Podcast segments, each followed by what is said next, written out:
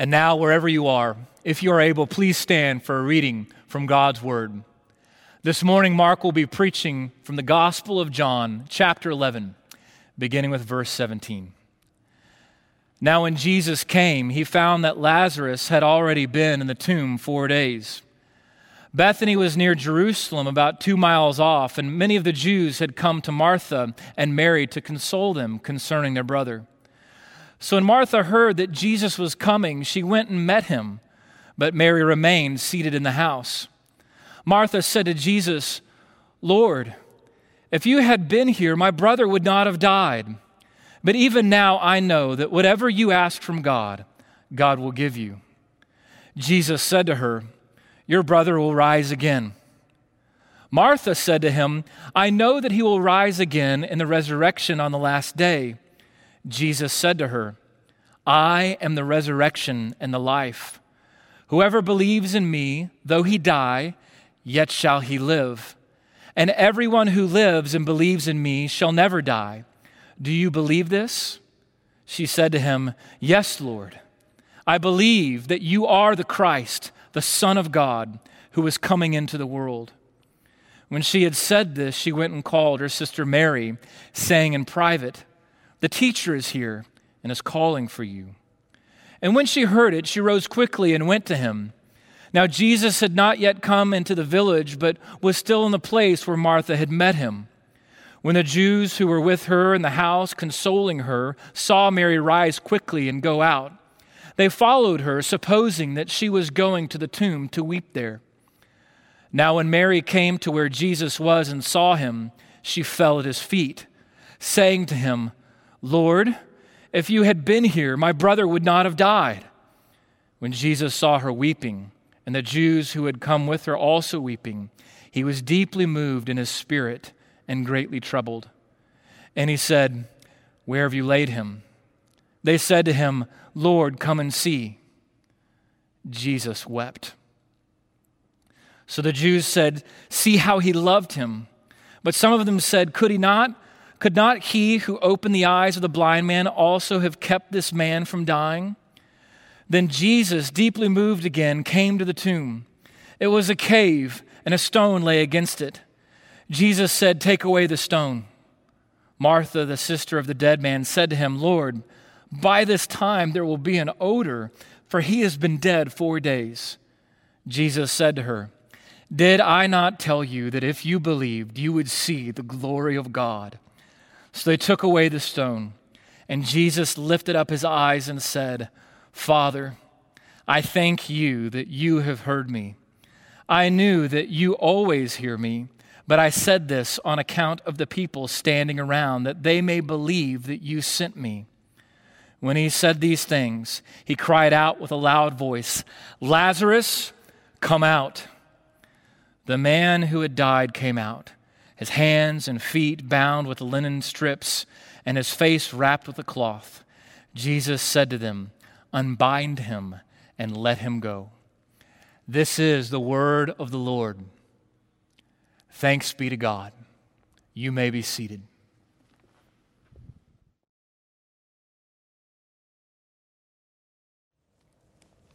Father in heaven, we thank you for your holy word. We thank you that it is all God breathed and is useful for teaching, rebuking, correcting, and training in righteousness. That it is living and active. That even now, Holy Spirit, you're illuminating these words that we might see the truth that is here for us. That this account of this resurrection is real and it really happened. And it's something that all who are in Christ will experience all for your glory. We ask today, Lord, that you would take us deeper into your word, that we would understand more fully who we are in Christ. And for any who've yet to profess faith in Christ, today might be the day where you, Holy Spirit, would reveal your irresistible grace. And they too would say, as Martha said, I believe. We praise you for this moment. We ask for your guidance. May all that we say and hear and think and feel bring you glory. We pray in Jesus' holy name. Amen. I want to read a a statement that might sound familiar.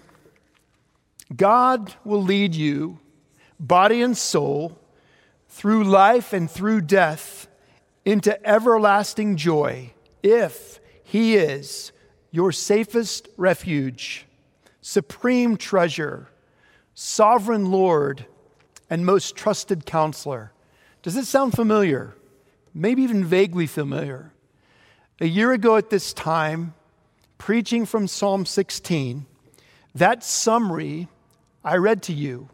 It's a summary that was written by John Piper as he meditated upon this passage and preached from Psalm 16. Again, it says, God will lead you, body and soul, through life and through death into everlasting joy if He is your safest refuge, your supreme treasure, your sovereign Lord, and your most trusted counselor. This statement I preached last Easter. Last Easter feels so long ago.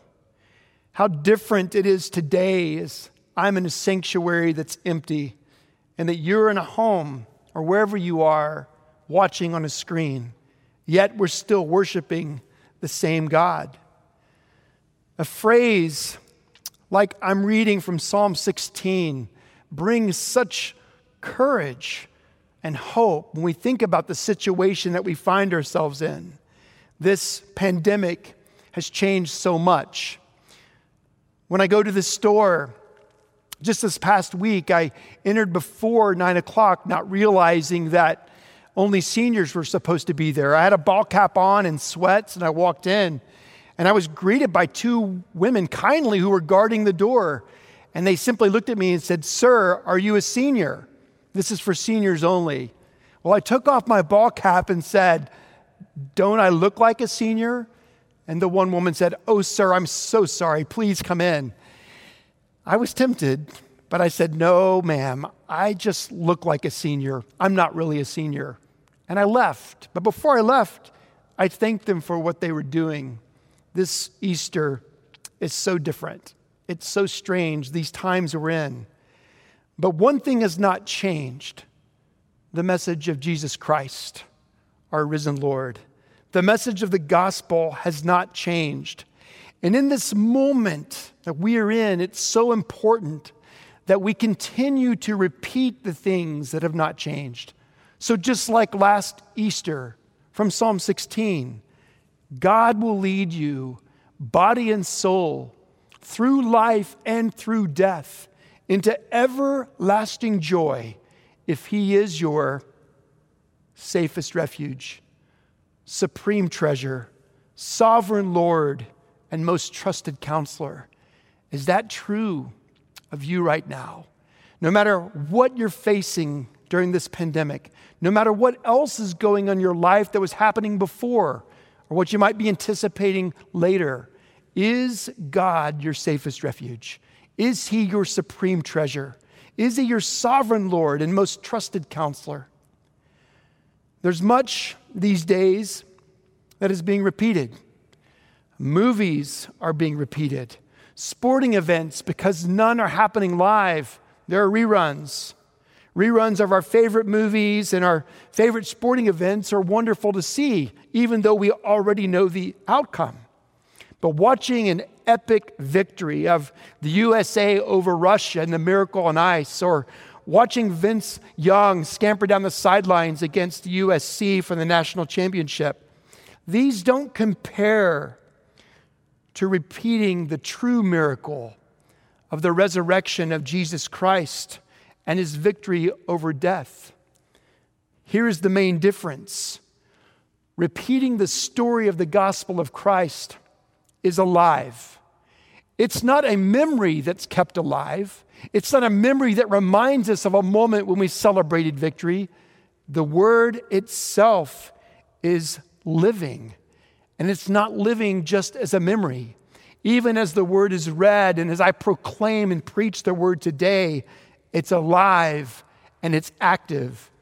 The author of Hebrews tells us in chapter 4 for the word of God is living and active, sharper than any two edged sword, piercing to the division of soul and of spirit, of joints and marrow, and discerning the thoughts and intentions of the heart.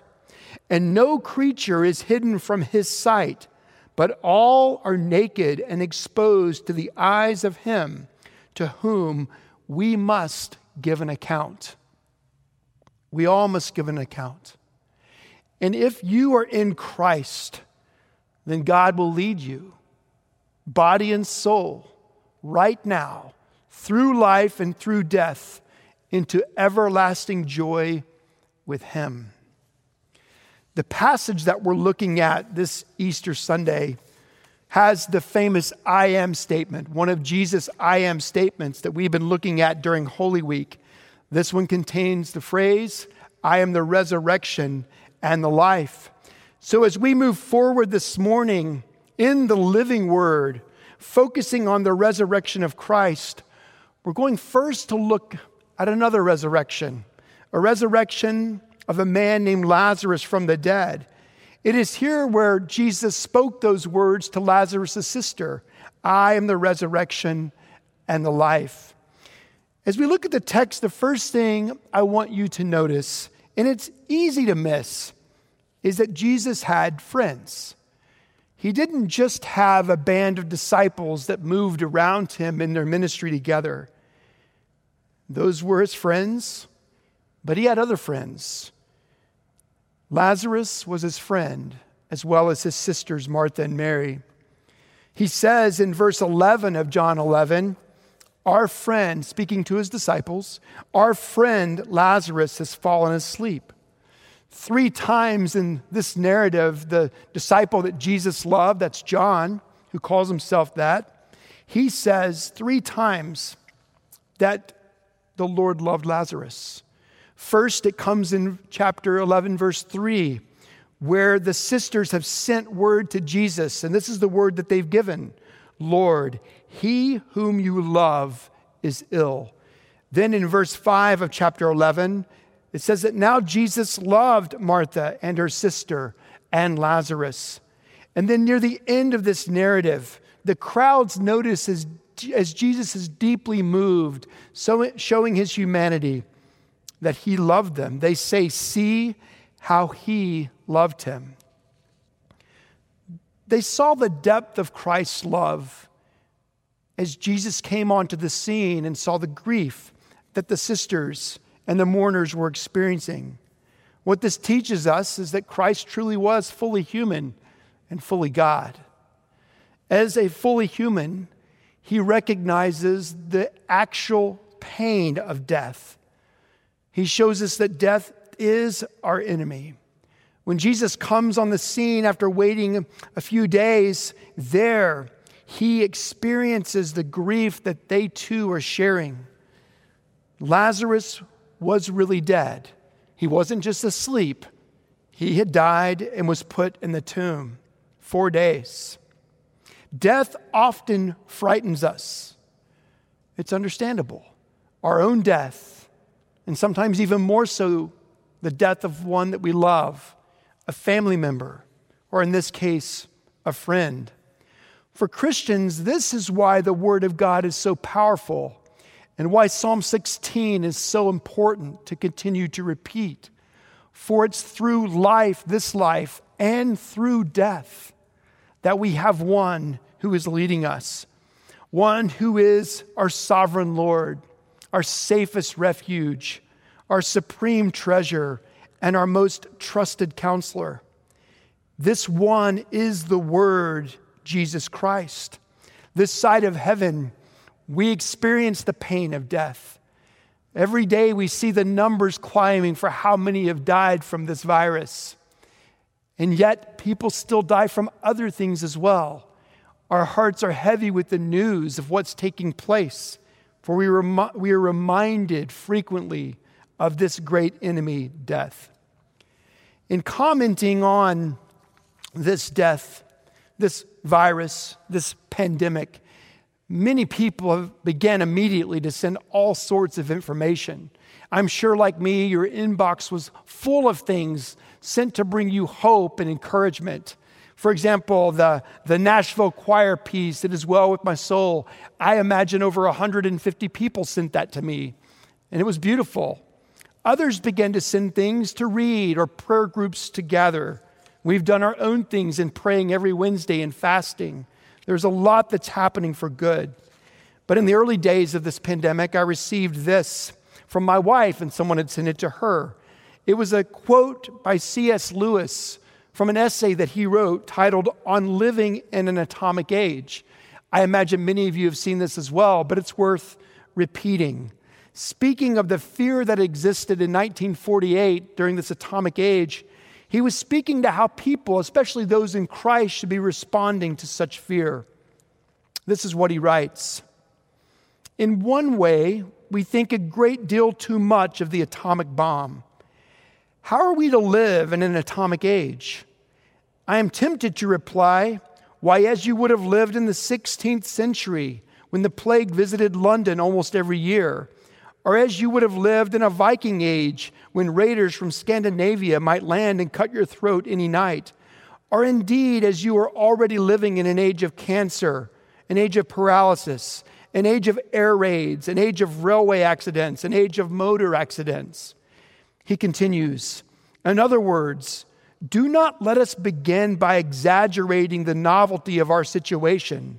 Believe me, dear sir or madam, you and all whom you love were already sentenced to death before the atomic bomb was invented, and quite a high percentage of us were going to die in unpleasant ways.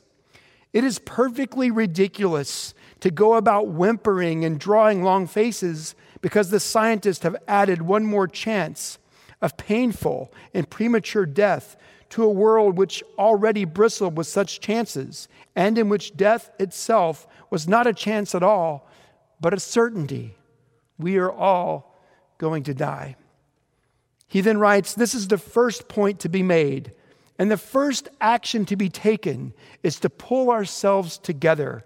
If we are all going to be destroyed by an atomic bomb, let the bomb, when it comes, find us doing sensible and human things praying, working, teaching, reading, listening to music, bathing the children, playing tennis, chatting to our friends over a pint and a game of darts.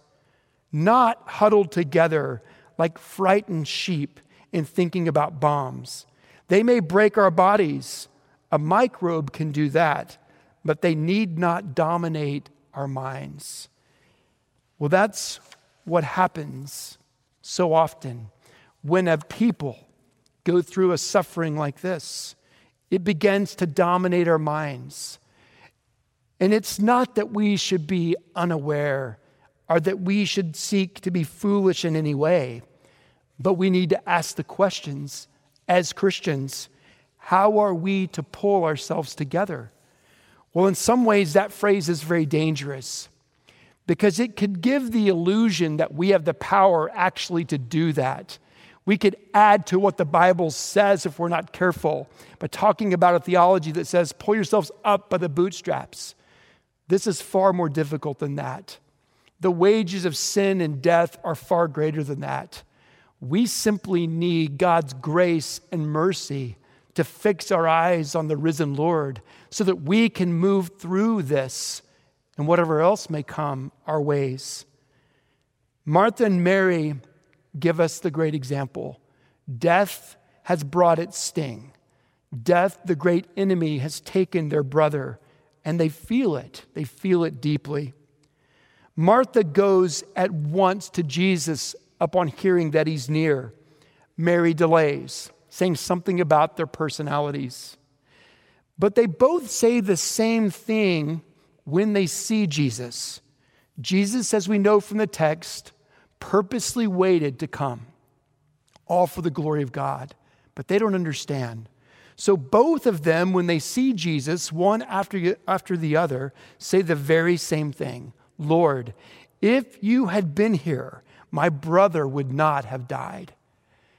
With that statement, you see faith. Lord, if you had been here, my brother would not have died. In other words, they knew that Jesus had the power to heal the sick. They knew that if he had been present, the one that he loved wouldn't have died. They both said so. But in that statement, there's also a sense of confusion. Why did you not come? Live in this side of heaven with the brokenness of the world because of sin that we live in. There are moments when we wonder, why, God? Where are you? The beautiful thing about God's word is it gives us the freedom to lament. It gives us the freedom to ask those questions. It gives us the freedom to seek his face and say, How long, O Lord? Martha, Lord, if you had been here, my brother would not have died. Mary, Lord, if you had been here, my brother would not have died. That's the only phrase that Mary speaks. But Martha continues in the conversation with Jesus. Jesus speaks to Martha. He says to her that this sickness or this will not end in death because he is going to, to raise him up. But he didn't deny that he had already died. Again, Lazarus was truly dead. So when Martha heard in verse 20 that Jesus was coming, she went and met him. But Mary remained seated in the house. Martha said, Lord, if you had been here, my brother would not have died. But even now I know that whatever you ask from God, God will give you. You see the faith that Martha possesses. Jesus says to her, Your brother will rise again. Again, Lazarus was dead, not just asleep. Jesus said to her, Your brother will rise again. And Martha said to him, I know that he will rise again in the resurrection on the last day. And Jesus said to her, I am the resurrection and the life. Whoever believes in me, though he die, yet shall he live. And everyone who lives and believes in me shall never die. Do you believe this? Martha said to him, Yes, Lord, you know I believe that you are the Christ, the Son of God, who is coming into the world. Jesus hears her response. He then moves forward a little further, and there again he sees Mary, and she is in deep grief as those who are with her. Jesus then asks a very direct question Where is he laid? Where is his body? Jesus moves towards the tomb. Verse 38 tells us that he's deeply moved. He comes to the tomb. Verse 38 says it was a cave and a stone lay against it. And now Jesus says, Take away the stone. Now, Martha, the one who had this remarkable faith, the faith that said, Lord, if you had been here, my, my brother would not have died. Lord, she says, even now I know that whatever you ask from God, God will give you. Now she becomes focused on something else, something practical, just like Martha, and that is the stench, the odor that will exist if the stone is rolled away.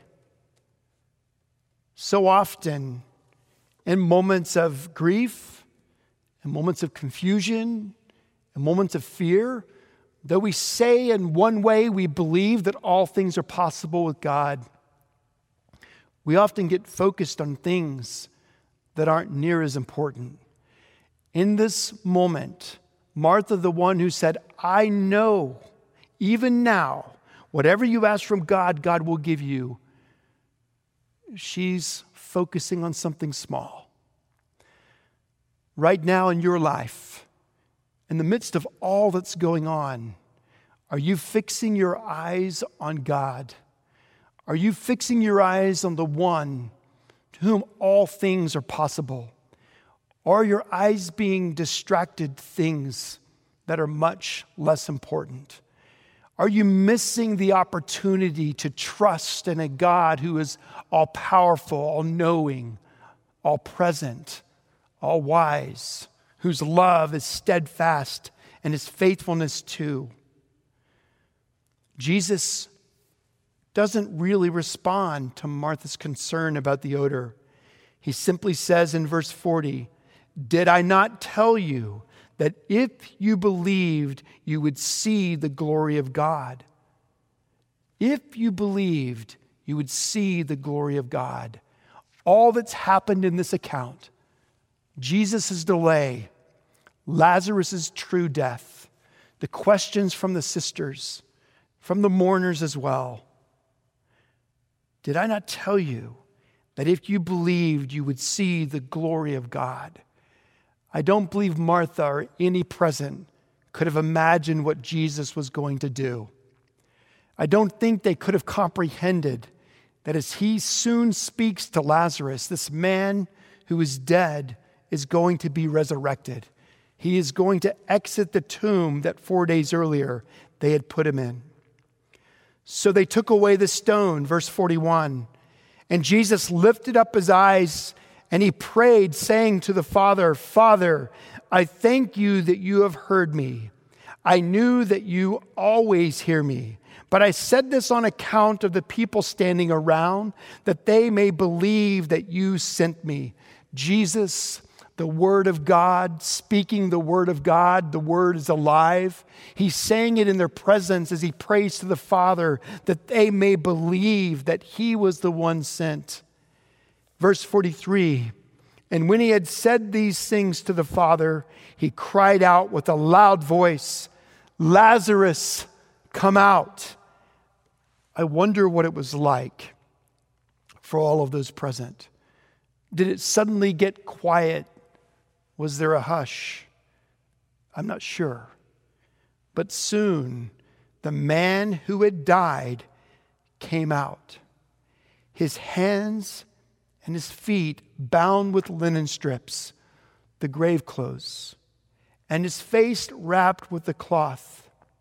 Jesus said to them, Unbind him, let him go. Lazarus was dead, and now he is alive. He walks out covered in his grave clothes. Jesus, the one who said, Lazarus, come out, now commands that those grave clothes be stripped off of him. We're not told what Martha or Mary or Lazarus says next. We're simply, simply told that many of the Jews, therefore, who had come with Mary and had seen what he did, believed in him but some of them went to the Pharisees and told them what Jesus had done. Some believed that Jesus had come, he was the one, and others did not. The purpose of this incredible miracle that happened not long before his own resurrection was for the glory of God, for people to see, as John, the beloved disciple, records it, that Jesus was human he had friends. His heart was grieved deeply to the point of him weeping over the death of a friend and the anguish that it caused those he loved. It also shows us, so that Jesus is completely God, 100% human, 100% divine. He does all of this for the Father's glory that people might come to saving faith in him. Not many days from this time, there's going to be another resurrection. And this time, it's going to be the resurrection of Christ himself. Our Savior Jesus, never sinning, goes to the cross for the sins of his people. All of your sins and all of mine poured out on him. The wrath of the Father covering him, overwhelming him to the point of death, even death on a cross.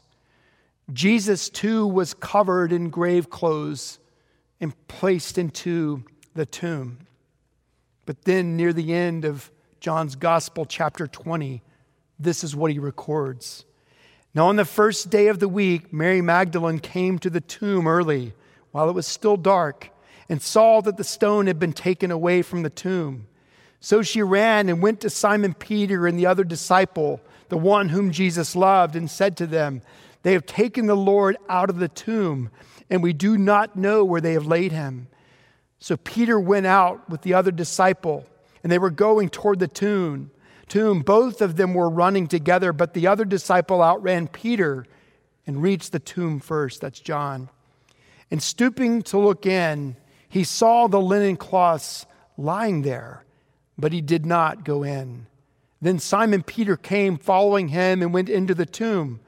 He saw the linen cloths lying there and the face cloth which had been on Jesus' head, not lying with the linen cloths, but folded up in a place by itself. Then the other disciple who had reached the tomb first also went in, and he saw and believed, for as yet they did not understand the scripture that he must rise from the dead. Then the disciples went back to their homes. Jesus Christ prophesied about what would happen, and it did. He went to the cross, dying the death that we all deserve to die, but then conquering death by being raised from the dead. Jesus appeared to the disciples, to the women who were present, and they saw that he is alive. This God, man, resurrected, crushing death to death, that all who trust in him will live forever. The resurrection of Lazarus, where Jesus said, I am the resurrection and the life. He went on to say that whoever believes in me, though he die, yet shall he live. And everyone who lives and believes in me shall never die. This doesn't mean that we won't face a physical death. And indeed, that physical death is frightening, and the, the death of our friends is frightening. But this is the truth. The Lord has done everything necessary that we might truly live after the physical death for all eternity. Indeed, the Lord is leading his children, body and soul, through life and through death into everlasting joy if he is our safest refuge, if he is our supreme treasure if He is our sovereign Lord and our most trusted counselor. And what that means is that we, His children, rest and receive Jesus alone for salvation. That there is salvation in no other name. That that voice, that alive word, that trusted counsel comes from God Himself. And when we rest and receive Jesus alone, what we are saying is, I believe. His question to Martha is this question for us Do we believe? This morning, as you're watching on this screen, God's Spirit is present in all of His people. If this morning you know in your heart that you belong to Christ, if you're one to say, I have rested and received in Jesus alone, it's because of a, another resurrection that took place, a spiritual resurrection in your heart. Paul tells us in the book of Ephesians, chapter 2, and you were dead in the trespasses and sins in which you once walked, following the course of this world following the prince of the power of the air, the spirit that is now at work in the sons of disobedience, among whom we all once lived. All have sinned and fallen short of the glory of God. But God, verse 4, being rich in mercy, because of the great love with which He loved us, even when we were dead in our trespasses, made us alive together with Christ. By grace you have been saved, and raised us up with him, and seated us with him in the heavenly places in Christ Jesus, so that in the coming ages he might show the immeasurable riches of his grace and kindness toward us in Christ Jesus. For by grace you have been saved, and this is not of yourself, it is a gift of God not a results of works, so that no man can boast. As I read earlier from Hebrews chapter 4, all of us are going to be before God to give an account for our lives. No creature is hidden from his sight, but all are naked and exposed to the eyes of him to whom we must give an account. But for all those who are in Christ, who have experienced that, that spiritual resurrection already, where their dead heart began to beat for God by the work of the Holy Spirit, and their heart and mind began to see the truth of who He is, and they rested and received in Jesus alone, we have nothing to fear. Because our nakedness, our exposure has been covered by Jesus Christ. His life, His death, His resurrection, His ascension all cover God's people that we are secure in Him for all eternity. If this morning, as you're watching, you are not sure that that is you, that when asked the question, Do you believe? Well, this may be the moment where you're coming before the living God to rest and receive in Jesus alone for your salvation. If you have questions about that, please email me or one of our other pastors contact us that we might encourage you, or simply talk to the people that are with you right now or told you about this service. This gift of eternal life, this resting and receiving in Jesus alone, is real. It is the reason why Christ came. It is the reason why all who profess Christ celebrate this great day. It's why we lift high the name of Jesus and are confident, even in this profound moment, we have hope, and it's resurrection hope. It is the hope that Jesus Christ is the one leading us through life and through death, body and soul, into everlasting joy. This story is real. This story is alive this story is worth repeating over and over again. Father in heaven, we thank you for the feeding that you've given us and the perfect name of Jesus. We thank you that you have fixed our eyes upon the cross and we celebrate wherever we are what you have done. In this moment, Lord, if there are those watching who don't know you, would you have mercy and show them grace and woo them to yourself even now, that they would rest and receive in you alone for salvation as you are offered in the gospel. And Lord, for those who are confident already in Jesus alone for salvation, would you press these truths deeper and deeper into our heart so that in these days that we're living that seem so uncertain, we would live with this bold resurrection power. And would the brightness of Christ shine so brightly through us that friends, neighbors, family members, co workers would ask, What is it that's in you that gives you such courage and confidence in a time like this? We pray in your holy name. And all of God's people said, Amen.